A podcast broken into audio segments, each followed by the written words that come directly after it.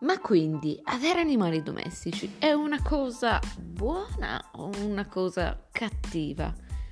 E soprattutto, davvero siamo persone migliori se sappiamo prenderci cura di un animale domestico? Forse non è proprio così.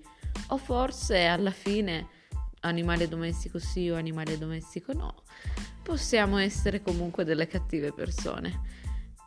Questa è Radio Amilau e state ascoltando me, ovvero Laura Amico.